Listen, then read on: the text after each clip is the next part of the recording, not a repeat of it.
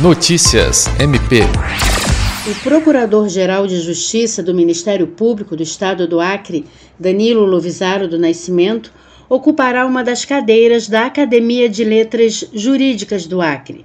Ele aceitou o convite para integrar a associação durante a visita de membros da academia ao MPAC, realizada nesta quarta-feira, 31.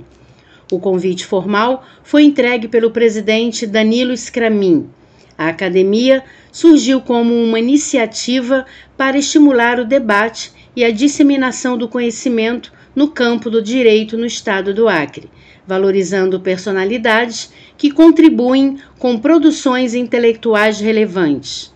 Danilo Lovisaro ressaltou a honra de compor o quadro de notáveis e destacou o papel fundamental da associação na valorização das produções intelectuais locais reconhecendo a importância da instituição em contribuir para o desenvolvimento e a excelência no campo do direito.